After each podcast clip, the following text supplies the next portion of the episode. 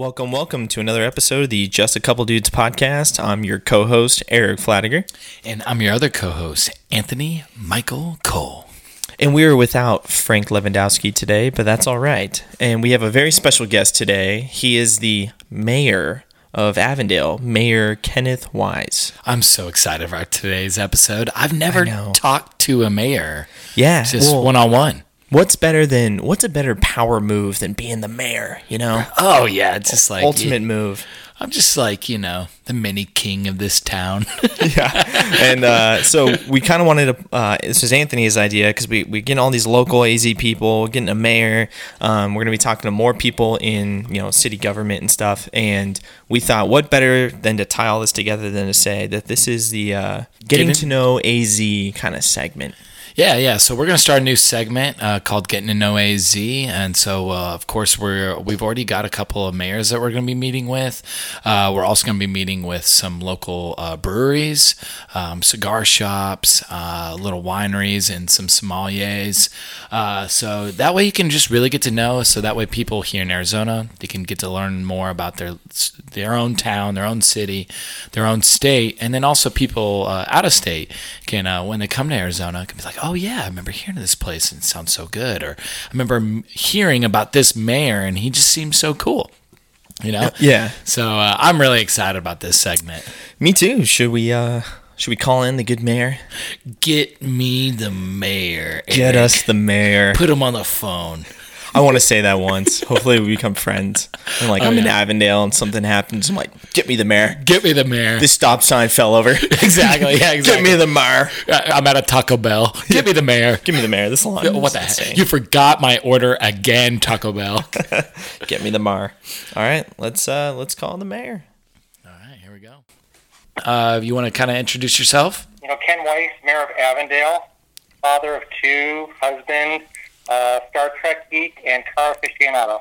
Yeah, I, I love. Uh, I was I was a fan of Star Trek since the time I was like one years old. In fact, that was one of the only ways that if people were babysitting me when I was one, if they wanted me to stop crying, they played the Star Trek theme song. So it's engraved in my blood to be a Star Trek fan. Yeah, that's awesome. You know, you get the Star Trek people and you get the Star Wars people. And uh, I've been always more of a Star Trek guy than a Star Wars guy, so that's cool. Ooh, yeah. Me on the other hand, though, I, I might be a little bit more of a Star Wars fan, but that's okay. we'll let that one go.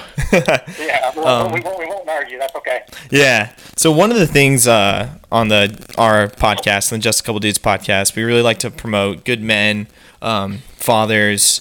You know, just just kind of like we feel like there's not quite the same amount of voice just for men and masculinity, manhood, and whatnot. So we try to find good examples of that. And obviously, you're in a position of leadership. You said you're a father, you're a husband, and so we just I just want to say thank you for becoming available and then saying yes to come on to the the podcast. No, guys, I'm, I'm really glad I could. It's, it's my first podcast. Uh, be gentle with me. I wanted to, I also wanted to let you know too. So we're we're starting a new segment called uh, "Just a Couple Dudes." That's the name of our podcast. Getting to know AZ. So that's part of the reason uh, we reached out to you, just so people, whether you're in the state of Arizona already or whether you're out of state, can kind of get to know uh, different towns, different cities, different restaurants, bars. You know, that's why we reach out to you. So we'll we'll be talking about a lot of different things, uh, but definitely the part that Eric brought up about uh, you know you being a father and having a of uh, a leadership role in the community is something we'll definitely like to address. So that way, I just wanted to let you know, like some of the things we'll be talking about today. We're we're excited about it here. Um, so just to kind of start, I mean, you're the mayor of Avondale. What was what kind of prompted you to get into a job like that? That's not an everyday job people have. You know, there's not very many of those types of jobs. I mean, you only have one per city, right? So, uh, what kind of prompted you to get into that? So I, ideally, I, I, I never wanted to be mayor. You know, I've been on city council since 2006. I've always been a political person, and not the ugly side of federal politics that we hear about every day, but the local side where things actually get done and government is responsive to its residents. In 2006, there was an opening on Avondale City Council. I applied for it with 10 other people and council selected me and went from there. And then I was on council for two years as appointed. I ran uh, for a four-year term, got elected, ran again for a four-year term, and about halfway through that term, the former mayor of Avondale resigned. Uh, she, she was appointed to the Maricopa County Board of Supervisors. And this kind of goes to your question of, you know, what made me decide to be mayor. At that point, city charter says that the council will select uh, a mayor. I work a full-time job. I've always worked a full-time job besides city council, and I wasn't really looking to be mayor. And the mayor at the time, and then the vice mayor came and said, "You really need to be mayor. You'd be great at it." And I said, "Guys, I, I work 65 hours a week right now as it is, and I just don't. I can't give it my heart and soul." And I thought about it for a couple of weeks. I came home and talked to my wife and talked to my daughters, and um, they were behind me, and they said, "You know, whatever we need to do to to help you in this, we'll do it." I put my name in. Council selected me unanimously. I was appointed for two years. I ran for four years, got elected, and I uh, just turned in my petitions last week to run for my final term, and I'm running unopposed. Oh wow, man, that's awesome! And I gotta say, so uh, one thing I've learned, you know, uh, we're we're both young men, is that you know, you like you said, you know, I've already worked 65 hours a week it's crazy when you really apply yourself you can find more time to do these crazy things that like what you just said to be a mayor. And uh, i just wanted to commend you for it. That's awesome that uh, it shows that you have a lot of work ethic and uh, a lot of passion. And uh, of course like you said you uh, you address your family and we find that very important that you know you talk to your wife about it. You know how, how can i balance a work life mayor life and family life? And i want to say that's awesome that you did that. I, I do i do have a question and, I, and the question is uh, we, we've done a lot of research into mayors and, and to you as well. Uh, but for our listeners, I think there's a lot of people that really don't even know what a mayor does. Do you mind kind of going into that a little bit? Sure. So the mayors that you see in Arizona and a lot of western cities, their responsibilities are different than what you see on the East Coast. So you see the mayors of Chicago and New York and Boston, and you see them really they are the they're at the forefront of their cities. In Western cities, we really do a city council, city manager type of leadership style. So what that means is that the mayor and the city council set the policies for the city, they set the vision, they approve the budget, they they do a lot of those things. But we hire professionals, the city manager and their staff, to run the day-to-day operations of the city, and that's why I can work a full-time job. For me, being mayor was never meant to be a full-time job. I think you need to be out in the private sector, working, earning a paycheck, going to work every day to really understand what residents go through, what the day to day things are. I think people who survive off of government as a full time basis, not everyone, I, I think they lose track and they lose contact with what the residents go through. So for me, on a day to day basis, you know, we have our city council meetings twice a month. We have work sessions, uh, maybe another one or two times a month. I get emails throughout the day. Uh, sit on different committees regionally. So I sit on a transportation committee. I sit on an executive committee, and then I sit on the Greater Phoenix Economic Council board of directors. On a day-to-day basis, I'll be in contact with the city manager. They'll be updating me on what, what's going on with the city, especially with COVID-19. I mean, those are those. If they're not day day-to-day phone calls, there's text messages and emails and things that are going back and forth. I'm the kind of the face and the voice for the city, but I do it with my city council. I have six other city councilors that are incredible to work for. We care about each other. We don't have the same ego issues that some other cities have, and, and honestly, we we text each other, hey, what's going on with your family? How you guys doing? That makes it much easier to be mayor. Yeah, I was going to say, uh, when I was doing some research just looking you up, I noticed that you worked a full time job, and I was confused because I was like, oh, I just thought the mayor like that was his job. But that's really interesting. And then on top of that, I, I was going to ask an, another follow up question: Would you know during this whole pandemic, during all this coronavirus, COVID nineteen type stuff, how close in talks are you with other mayors, other cities? Actually, quite a bit. You know, I sit on a regional council that is that met yesterday, and there was all the mayors from the uh, Phoenix metro area. So we kind of went over different responses that had been happening, what's going on with the federal government. We didn't get into details about our own cities. I will tell you that the West Valley cities uh, as a whole get along really well. So the West Valley cities get together once a month. We haven't done it for the last month because of the COVID. We get together once a month for dinner. We talk about our cities. We talk about what's happening.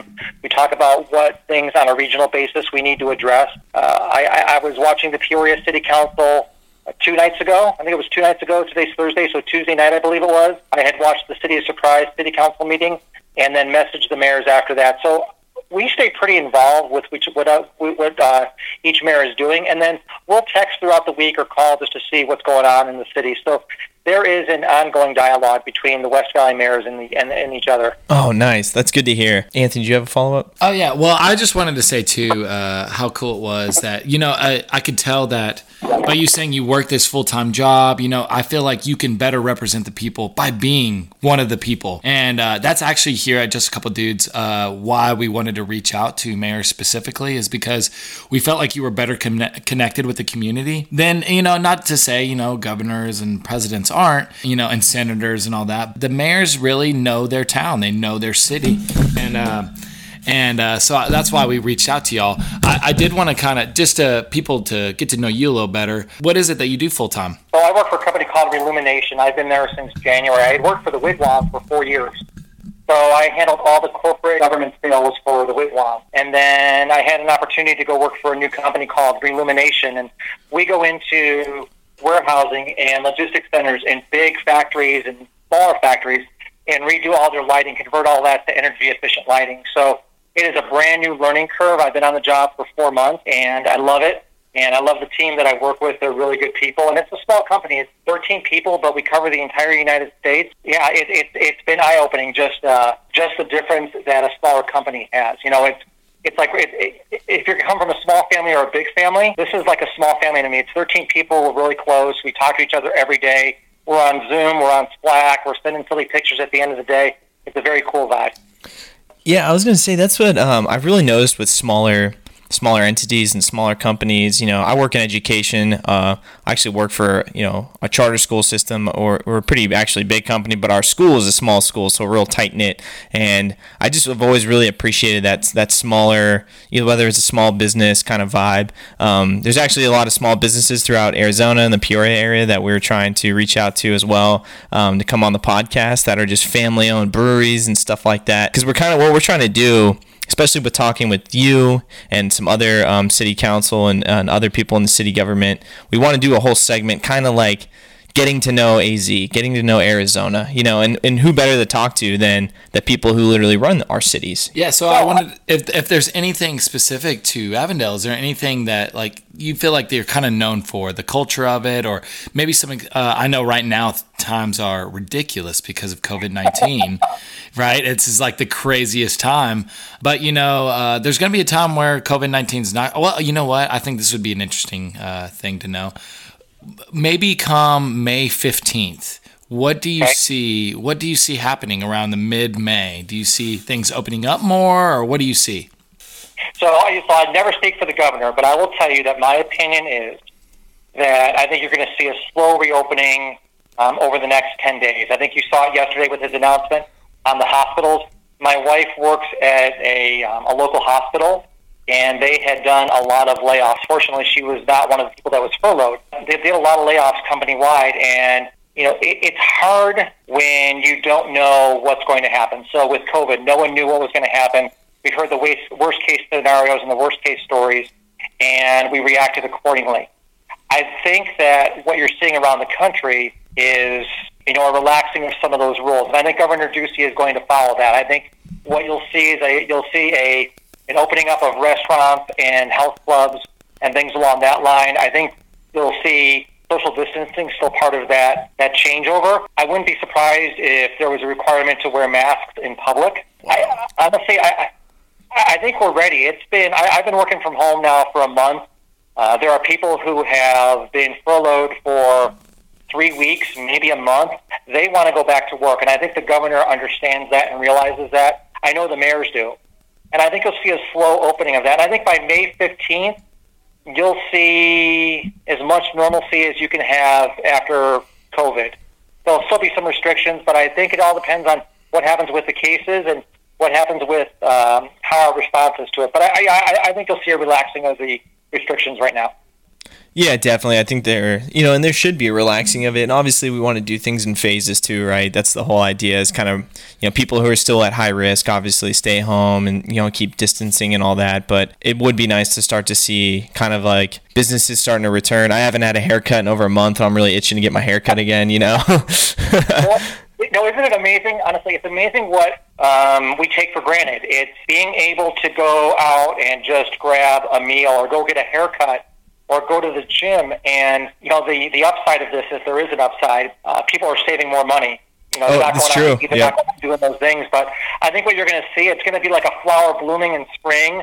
Those restrictions are going to be lifted, and people are going to go out into the sunlight and look up and, and be ready to go. Oh yeah, definitely. I um and I can't wait till especially like once this is a several months behind us too because you know Arizona I f- especially feel like is a very you know we have a very business focused governor we have you know we're a very business focused growing thriving you know city and state with you know if you look at Phoenix you know Maricopa as a whole too and so it's it would be nice to kind of get back on track. I, I agree. I mean, what are you guys? I mean, can I ask how old you guys are? Yeah, we're actually both 28.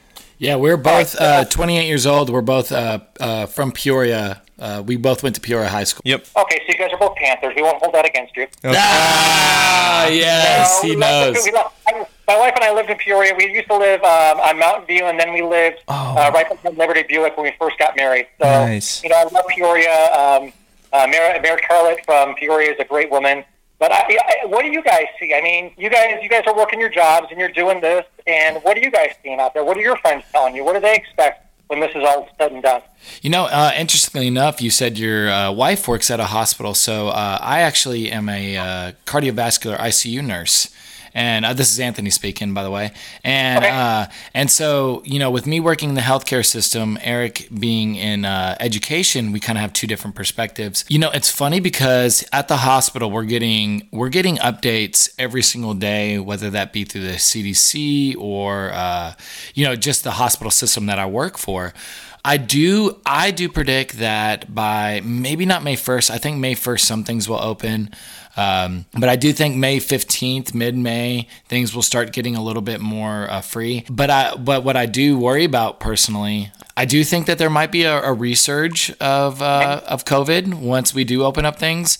I don't think it'll be that bad. I think what we did was was necessary absolutely necessary because it slowed this disease spreading and we didn't want hospitals to get overloaded and you know and and thankfully we did you know honestly hospitals i feel like are the slowest now uh, for for the most part for the majority than they've been in ever you know or years at least i don't i don't know if you've heard that as mayor but uh, i know at the hospital i'm at that's what i'm i'm seeing go ahead I mean, my- wife's a NICU nurse. She does. She actually does developmental care for the hospital.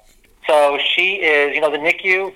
Um, she doesn't go into a lot of details, but the hospital, the, the the chain laying people off, it tells you that they can't service the public like they want to. So elective surgery has gone by, by the wayside. And, and, and again, I I think it's. I think you're right. We had to do. We had to prepare for what we didn't know was coming.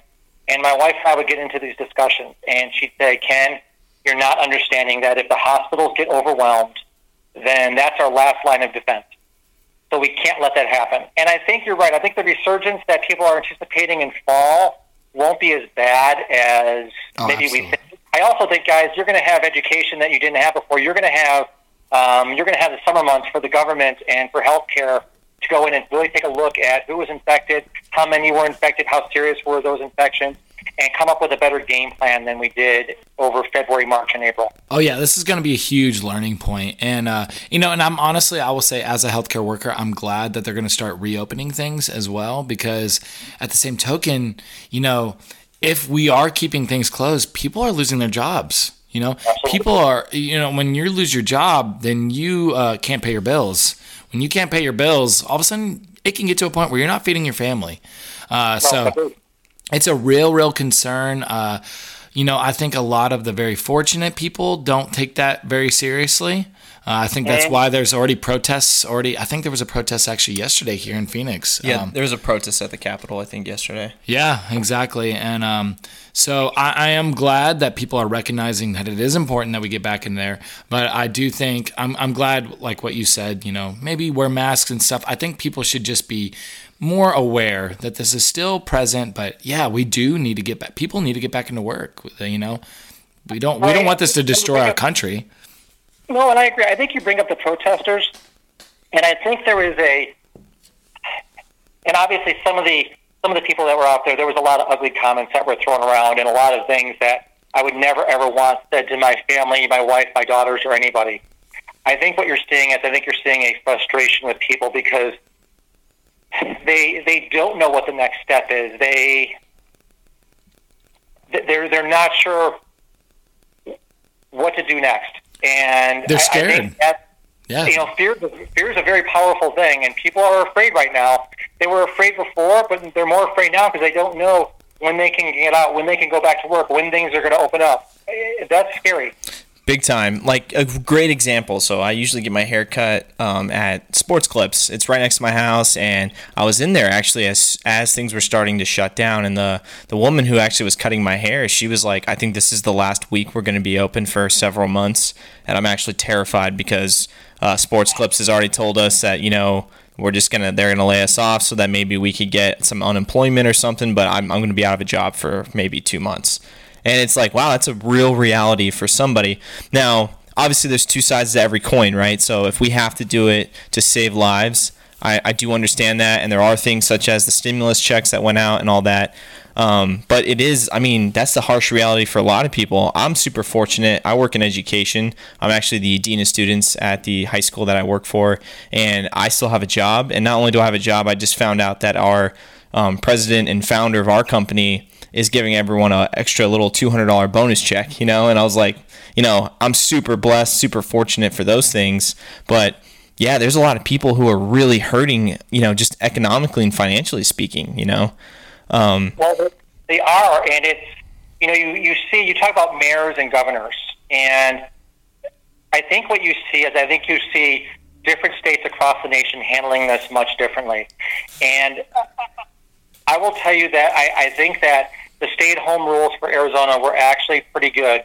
There were some parts of it that were confusing to me that I didn't understand why one company was open and why another one is not allowed to be open. mhm. But I think what you see in some areas of the country is I think you see an overreach of government in a crisis like this. And I'm, I don't want to be critical of other mayors, and I definitely don't want to be critical of governors because they have a task that I would never want to have.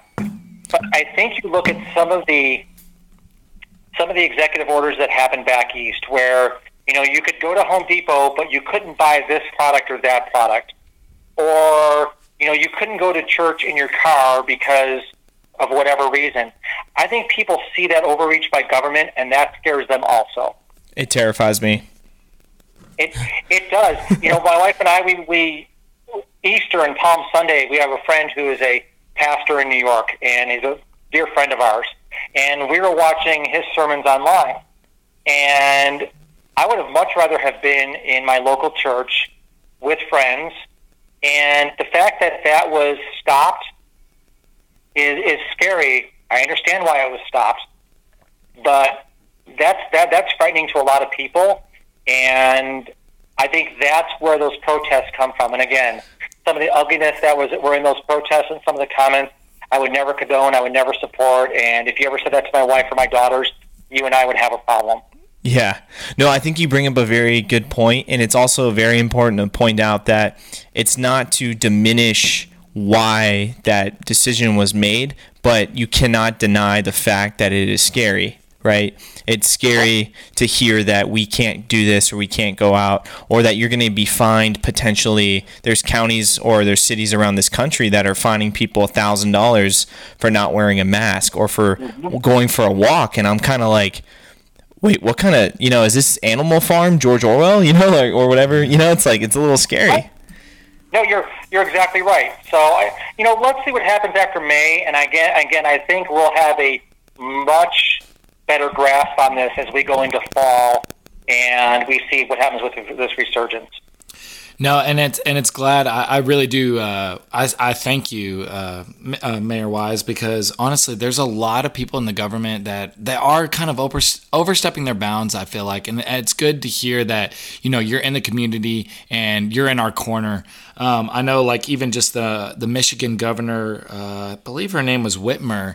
Uh, she was talking about she was closing down certain sections of stores that were viewed non-essential, and one of the, I mean, she got a lot of backlash naturally because of this. One of those uh, areas in the Walmart was the baby section. And yeah, it was viewed as non-essential, and so all of a sudden, you know, if you if you had a baby at that time, you know you can't buy a stroller at walmart. You know you can't do all these things.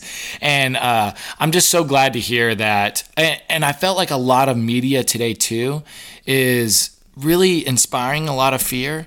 And uh, uh, one of our goals here at Just a Couple Dudes was like, you know what? I feel like we have good people actually in our government that are standing up for us. We're just not hearing their voice. And so that's why we went to the mayors and stuff because now I've only been on the phone with you for, you know, maybe 20 minutes. And I'm seeing that you're really in our corner. And I do appreciate that. And uh, I wanted to let you know that some of us are recognizing it, but we want to get your voice out there. No, and I appreciate that. And I think when you talk about the media, there is I think the media has changed. Now, I'm 54, and I can remember growing up, and you had three channels that you watched every night, and everyone watched the news.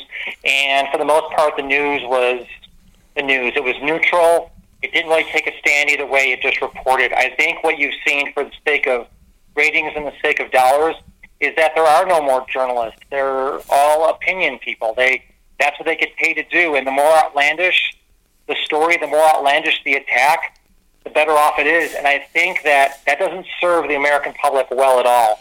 It scares people. I think you're right when you say um, they they're, they're frightening people and sensationalism sells. So if we can, it, you know, in this whole COVID thing, you haven't really heard how many people have recovered.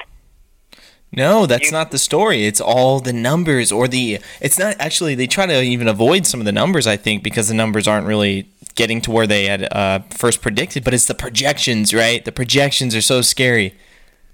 Right, but you don't. Right, you don't hear about the recovery. You don't hear about all the people who have recovered. You you hear about the worst case scenarios in Italy, in France, in Spain, but there's not a lot of in-depth reporting on why that might be happening. So we based a lot of our uh, reactions to what was happening in Italy, and France, and Spain, and Iran and said, "Oh my gosh, that's coming here," without a lot of research into why that was happening. And if that research was done, guys, it wasn't shared with the American public. So no, and hopefully, you, hopefully we learn from this. Oh yeah, absolutely. And even to add to that, you know, is if, if you if you think about it, you know, there's a lot of people that never got tested because maybe their symptoms weren't so severe. They were actually getting ordered by their doctors and everything to, hey, you know what, if your if your symptoms aren't that bad, then don't come in. There's no need to waste, you know, a test for you to come in, you know, and you take up space in the emergency room. So if you think about that, then the, even the death rate ratio is even a little bit artificially inflated.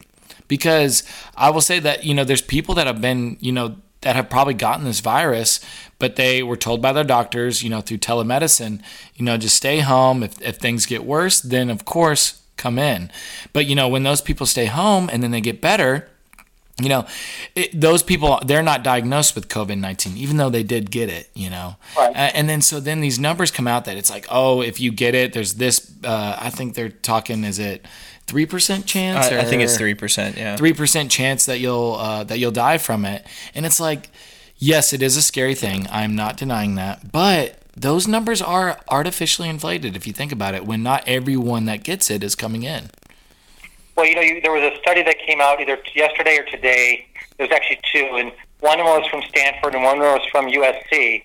And it was the uh, testing that was done, the random testing that was done, and the numbers of people who had the antibodies in their system were, I think, 40 to 50 times what the predictions would be, which tells you that if you look at the people who had COVID, who were asymptomatic, and you you put in the real numbers, what does that death rate look like? And again, everyone who has passed away from this, it's heartbreaking, especially when mm-hmm. you know you have you, when you look at um, the elderly and the people with underlying conditions, and COVID was just the thing that was the final straw, yep. and that and, and that's horrible to, for that. I think though that we need, really need to look at it and say, okay, as we move forward, what does testing look like? what are the real numbers, and how does this compare to seasonal flu or other things that we're uh, exposed to? So. Oh, most definitely. And I think one of the biggest numbers I like to bring up to a lot of people is that in 2018 alone in the United States, 80,000, roughly 80,000, I think just over 80,000 people died from cold and flu, um, yep. which is big numbers. But um, you know, we didn't see this kind of uh, reaction from it. And again, it's not to downplay everyone who has lost somebody to COVID or have been affected by COVID. It's heartbreaking. It's horrible. You know, I'm I'm okay. Like I'm okay with distancing myself. I'm okay with trying to stay home because because it is you know it's scary for a lot of people, and there are a lot of people who can be very severely affected by this. So you know, we don't want to, and I know you don't either. We don't want to downplay it, and it's not like we're downplaying it, but you do need to talk reality, right? We do need to discuss our everyday lives, the state of our cities, the state of our state, and our country as a whole.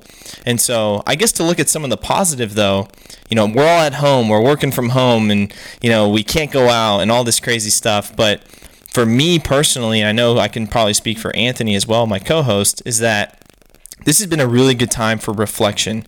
You know, I work 50, 60 hours a week. I try to go to the gym. I try to do this. I'm trying to do a million things. And I think everyone else is doing that too. You mentioned you work a crazy job and you're the mayor, right? And I think this is a beautiful time for us to really sit back, reflect, have a period to just kind of almost like meditate on where we want our lives to go. And hopefully, on the other side of this, a lot of people come out of COVID with a new sense of reality of how they really want to live their lives, you know? No, you say that, and you're exactly right. It's it's so funny. So I, I've been working from home now for a month for for my day job, and my wife goes to work at the hospital every day. So for the last month during the week, I've been making her coffee and packing her lunch, and uh, making sure she's all set to go. And then she comes home from work, and we have dinner together and we sit down and we talk and we'll play Words with Friends or we'll watch TV or we'll, but it's that time together where before I was leaving my office at five o'clock, I wouldn't get home till six. We'd eat really fast or go somewhere and eat, and then we'd come home and really not talk that much to each other because we're just so tired from our days and trying to catch up on the day. Now we have time to kind of just sit and talk, and um, it, it, it's it's been really enjoyable. That part of this whole crisis, being able to spend more time with my wife, and but also, you know, waking up in the morning and the weather's nice and going outside and and I usually get up about five five thirty, so I go sit outside. I have a cup of coffee, and not having to get ready for work, jump in the car, and fight traffic has been a blessing. It's been you're right. I would tell you that my stress level, besides the crisis and the mayor part of it, is, is lower now because I'm not fighting traffic every day. I'm not going back and forth and uh, I'm not having to deal with that. So uh, I think you're right. I think there is a time for meditation, and, I think you, you see people who are going to come back out of this, and they are going to reflect on their lives and say, okay, what can I continue doing? What do I need to change? Oh yeah, I mean, uh, we like I said from the beginning, our goal of this podcast was so people could listen to this and it'd be more positive and they feel more encouraged than they were today than they were yesterday and or, or learn different things that they didn't know the day before. And uh, one of the things before anything was quarantined in the whole state of uh, or in the whole nation of the us is we said you know what? We've always tell ourselves you know there's just not enough time in the week. I just don't have enough time in the day. It's like well there's about to be a time uh, we predicted this you know before we were quarantined where you're going to have a lot more time. Take advantage of that, you know. Spend more time with your family. Maybe you haven't read a book in a year or two or longer. Maybe it's been 10 years. Read a book, you know. And I really hope that this gives us as a nation really as a world, you know, the whole, uh, everyone across the earth, a new perspective that you know success. We've been we've been viewing success in a different way lately, mm-hmm. and it's like you know what, spending being happy with your family, uh, you know, calling up an old friend that that is a success being happy with your life mm. you know it's not all about just making a paycheck you know uh you know inventing new things or just no it's enjoying life and benefiting other people. And and as crazy as it sounds that this is a terrible terrible thing i think some some good can come from this. Well i think there's always the good that comes from a crisis. And i and i think that you're right. There is tragedy we're going to be evaluating the tragedies that have happened for many years to come and the people who have lost and the people who are going to be permanently affected by um, what has happened with covid but I will also tell you there's also there's going to be a a rainbow at the end of this, and it's going to be people who are who've rediscovered themselves again and, and rediscovered the love that they've had for family. I, I have two daughters, um, Delaney, who texted me and said, "Don't screw up on this podcast." uh, is my 23 year old, and my 25 year old Lauren lives with Delaney and El Mirage. And um, Lauren moved out of the house probably about a month ago, moved in with Delaney from our house. And Saturday, Lauren and I hopped in the car and we drove to Wickenburg. Oh, and nice. we we drove and it was beautiful and the, everything was in bloom and the wildflowers were out there. And we stopped and had a cup of coffee and we walked around Wickenburg and it was amazing. And and we just talked and on the way back we talked some more and we would have never had that chance. We wouldn't have done that because both our lives would have been so incredibly busy by going and doing that that's where people are going to reconnect with themselves, their family, and hopefully with, with uh, their neighbors. Big time. And I think people are also going to figure out professionally is this what I want to do? You know, those people who who are just, you know, they're slaves to work and you know, maybe, you know, maybe they have a job that they've been doing for a while now that they didn't really realize consumed their whole life until now and they've kind of realized like you know what i have a different means i can do this i can do that um, and I think it, it could be good for the family unit. One thing I've always been a huge fan of is the family unit, right? How do you build a strong nation? How do you build a strong state, a strong city? It's at the family level, right? I mean, that's mm-hmm. where you learn things. Your parents teach you. Schools can teach you, but, you know, I work in education. I know schools can teach you, but you learn from the people who raise you too. And so, you know, this could be good for families, you know, building those connections again, kind of getting back to that root and I'm I really hope that coming out of this we can kind of keep that we don't forget, you know. Well, you know, you talk about you know people looking at their jobs. Let's look at the millions of people who are furloughed.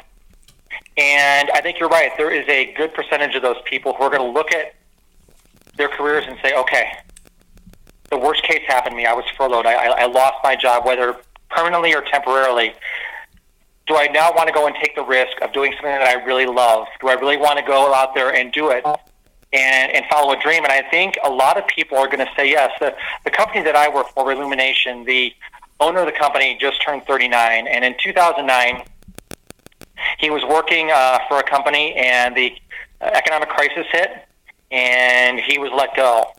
And he came home and told his wife and he'd always wanted to start this company. He'd actually done his uh, master's project, his master's degree project, on on, the, on this company that he started. And his wife said, "Why don't you just go do Relumination?" And he said, "What are you talking about?" And she's like, "Now's the time to do it. There's an opportunity here. Yeah, it's lousy that you lost your job, but here's an opportunity." And he started this company out of his garage. And ten years later, he services beautiful 32 states, 34 states. Mm-hmm. Oh. And, he and he would have never had that opportunity if the crisis had happened. And I'm not saying the crisis was a good thing by any means. I'm just telling you, I think you're right. It gives people a chance to reevaluate their life and find out what they really want to do with the rest of it. No, yeah, life is all about yin and yang. There's a there's a negative and there's a scary part to it, but sometimes it inspires. You know, it's you know even with forest fires, you know, it it can be. That's why we will sometimes do you know, purposefully do burns so that way uh-huh. there's not a massive, you know, forest fire and it encourages growth, you know, because all these nutrients go back into the soil. And the same thing can happen in a terrible time like this. You know, it is still terrible. And like I said, I'm I work in the ICU setting. So I have personally seen people die from COVID 19, but I also want to help encourage, you know, spread the message that guys, there this can be good if you choose for it to be good. You know, recognize that you are. This is an opportunity of a lifetime, and right. um, even even though it is terrible and is terrible for a lot of people, you know, I, I just I want the best for for many people, and uh, this is a good time for it. Uh, and, and I would agree. There's always something like this. There's a renewal, and I think your you know your example of the forest fire is is, is exactly right. It it provides nutrients. It helps clear away. Um, some of the underbrush that was dangerous to the trees. And I think that's what, when you look at, and any time you try and put an analogy or a metaphor to COVID or to a crisis, sometimes it can sound harsh, but I think for some people it's going to be a renewal on what they do and what they look at and where they want to be. Oh yeah, absolutely. It definitely is, and like I keep saying, you know, I feel not feel bad, but I guess I do for people like you, mayors, the governors, city officials, because you know when things were closing down, all I heard was the negative. It's not closing fast enough. I don't know why they deem this essential, not that, right? I mean, even we were kind of poking into that. But now that it's been closed for a while, you're hearing the exact opposite. We need to do this, we need to do that. People like, you know, someone like yourself who's in charge of a city, working with the city council, you know, you must just get bombarded with people who have all sorts of ideas. But when you're thinking of it from a citizen like me, my point of view, I can only look from through my eyes, right? You have to consider businesses. You have to consider people. You have to consider everything. And I do just want to say, you know, I just want to congratulate and just thank you and all the other mayors and the, even the governor and everyone because it's like I cannot I would not want that job. You know, No. I just don't want it. Like I can't imagine what's going through your mind when when corona and covid rolls out and you're thinking like am I going to have to tell most businesses in my city shut down? I, I, I will tell you that that actually had to. That actually happened um, when when COVID was happening and it was starting out.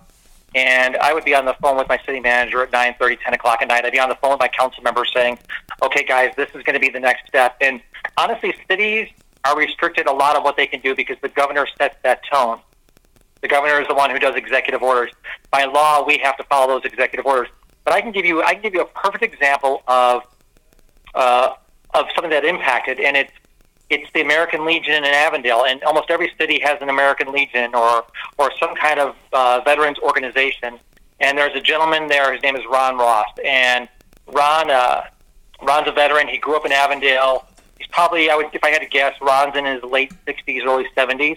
But he runs the American Legion. And for those of you who don't know what the Legion's all about, it really is a place where veterans can go and they meet their friends. It's a support system. Uh, they can go and have a beer. They can play games. They can grab food. But in a lot of cases, those veterans, it's the only family they have, and they go every day. And Ron called me and he said, "Am I going to have to shut down the American Legion?" And I said, "You know what? I asked the governor that, or I asked the governor's representative, and they said it's a private club, and at this point, we don't have to." And we kept the American Legion open for as long as we could, and it wasn't only until the March 30th executive order, where it was to stay at home, that we had to close them down. And hmm. it was heartbreaking because a lot of those veterans, guys, they, they don't have anywhere else to go. They'll sit in their house or their apartment or their condo by themselves 24 7. And that's, that's the impact of this. It's the, it's the small business that can't open up. It's the healthcare worker. It's the people who are furloughed. But there are people behind the scenes who we don't always think of who are suffering as much, if not more, than, than we are. And that's the hard decisions that elected officials have to make. Oh, I, I can't even imagine that. I mean, because you think about COVID, it's a pandemic, right? And just like you mentioned, these veterans, it's the last place they have to go. Well, you know what? There's um, suicide is one of the top killers in this country, and suicide and depression is killing thousands upon thousands. I mean, that should be a pandemic, right?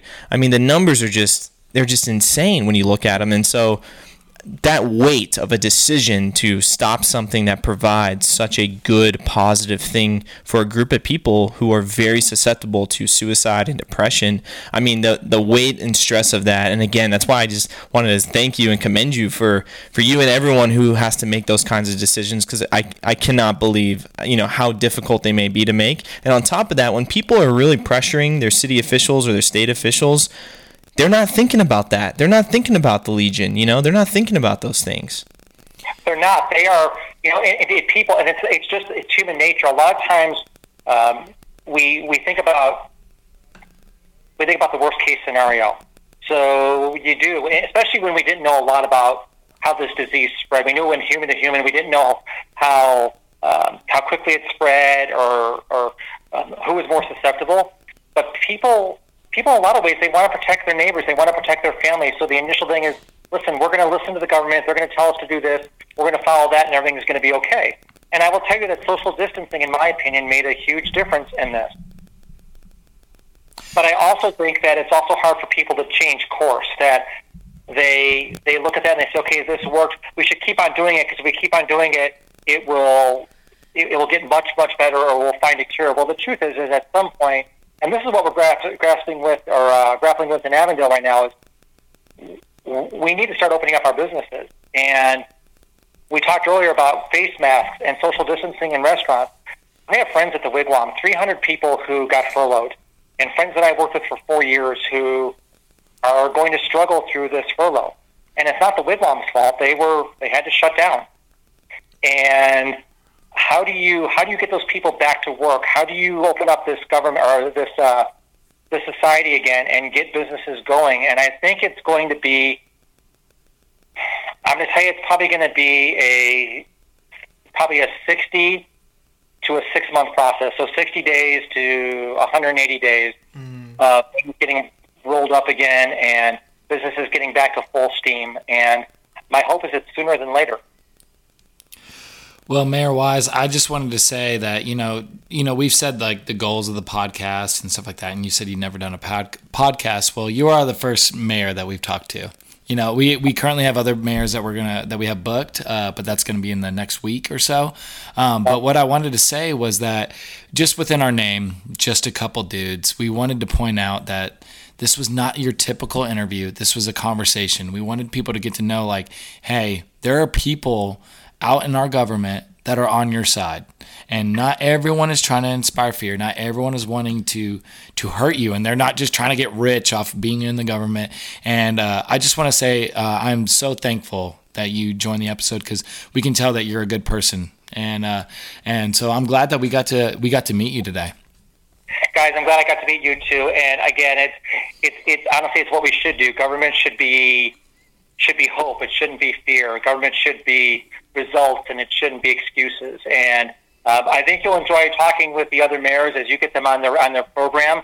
And uh, guys, I, I, I, my first podcast, I'm proud to say that it was with you guys. Oh, that's amazing, man. And like I said, we're just a couple dudes. You're definitely one of the dudes. You're a friend of the show. and at least right now, you're uh, Jack's favorite mayor. well, you got, you got you got to interview uh, Mayor Carlat, and hopefully you guys will interview her. But um, that's that's awesome, and uh, you know we'll we'll convince you to be more of a Star Trek fan than a Star Wars fan. So, oh, uh, we'll, I know. Well, hey, I'll, you know what I'll tell you. Christopher Pine was a great Captain Kirk. I thought. he, you know, he was. I get this. I get this question all the time. So, what's your favorite Star Trek? And for me, it was Star Trek Enterprise, the the show with Scott Bakula. Yeah. Um, but I started watching Discovery. Um, I'm happy with Discovery. I'm not incredibly happy with Picard on CBS but uh, I'll work through it. So yeah, guys, anything else for me? Um, yeah, you know what I would like to say um, one thing to you, or have you actually? What what would your message be to? I'm going to say young people, people generation, your daughters. You said you have a you know 25 year old daughter and one another one in your 20s, correct? And um, what's your advice to the generation that is below you and and them coming up into the working world, or you know just just your advice to them? It's, it's advice. I got this question um, a few months ago. I have a friend who is a high school teacher in Goodyear. His name is Jason Kish, and Jason actually taught my daughters at Agua Fria, and they were. He was probably their favorite teacher, and him and I established a relationship many years ago. And um, he's a really good guy. But he invited me to his class to speak on Career Day, and the advice that I gave them is, is pretty simple don't accept what people tell you as the truth. Go and and find go out and find your own truth. Go out and, and research and and get all sides of the story because we talk about you know this conversation has been today a lot about COVID, but it's also been people's reactions to COVID and how we come out of it. My my my relation to that is is that we need to go out and find both sides of the story, both sides of the argument, and what makes sense because uh, there's a lot of misinformation out there. So I, I think uh, when I when I look at my daughters who are 23 and 25, their their circle of friends is pretty small, and they they form their opinions based on what their friends talk about and what they see in the media. And I would tell your the people that are going to listen to this podcast, man, expand that horizon. Go go go listen to things and go watch things um, for information that makes you feel uncomfortable and get that perspective. And my wife and I talk about this all the time. I think you could tell that um, I'm, a, I'm a pretty Republican leaning guy. Mm-hmm. Um, and I, we watch Fox News, but I also watch CNN, and I also uh, go on to uh, Facebook, and I also go onto the web and YouTube and look at differing opinions because I want to have a well-rounded well informed opinion. And I, I, I think we've gotten to a point in society where we judge people on who they voted for in the last election, um, who they support for office, and that's how we judge their character. And just think about that. Think about how myopic that view is. Oh yeah. And we should judge people by um, their character and, and, and what they do to help their family and friends, what kind of person they are. Forget about their looks, forget about their education, forget about how much money they make, forget about their body style. It should be all about the character of their heart um, and how they treat their fellow human being. And if, if, if your generation and my daughter's generation can do that and fix the mistakes that my generation did, man, we'll have a utopia before we know it. Oh, I hope so. Yeah. I surely do hope so. I actually was just talking about that with uh, my girlfriend just the other week. I was like, you know, I think, you know, my parents have taught me so many things growing up, and I'm so, and there's, we have access to podcasts and books and um, all sorts of information from people from the generation before me, kind of outlining all these mistakes they made, right? Whether it be financial mistakes, all sorts of different mistakes. And I'm like, I don't want to wait till I'm in my 40s to have to rewrite some of my life, right? I can start doing that now. Well, right. No, you. I, I, I, when my daughters were growing up, and both my daughters are very successful um, women. They're, and by success, I don't mean they make a lot of money, but they're happy with their lives. They they both they both have their college degrees. Beautiful. They enjoy, they enjoy what they do. Um, they're not surviving life; they're thriving in their life, and that's the hope of every parent. But I always told them when they were girls, life is a journey, and it depends on the path that you take, and the decisions that you make in your younger years will determine whether or not that path gets narrowed or whether it gets widened. Mm-hmm. And I've always told them when you're in your 40s, 50s, and 60s, you want that path to be as wide as it possibly can. Yeah. And and if and if and I think they've learned that. I think they've they understand what that is, and I, I think that's the key to success in life is how wide can you make that path so you can enjoy life and not regret the mistakes that you made when you were younger. oh, yeah, that's beautiful. That's such good advice. I really appreciate that. In fact, I think it's a great a great point to end. We so uh, honestly, mayor Weise, this was awesome. This was uh, you know, and not to say this as a jab, but this was better than I expected. We didn't know what to expect, and uh, I'm so glad that I got to know you and know what you stand for, and just know who you are as a person. Hey guys, I appreciate that, and I would tell your listeners that um, if they haven't been to Avondale for a while, come and see what we're doing in Avondale. There's great restaurants. When we open back up, there's great restaurants and there's great venues. There's great hiking. There's just a lot of things to do here. Come and explore, and you guys can always reach out to me on Facebook, and we can connect that way. Awesome. That's so great. I think we definitely made a friend of the show today. Yeah. You did, guys. God bless you guys. All right. Thank you very much. We really appreciate it. All right, take care. Take care. Have a good one.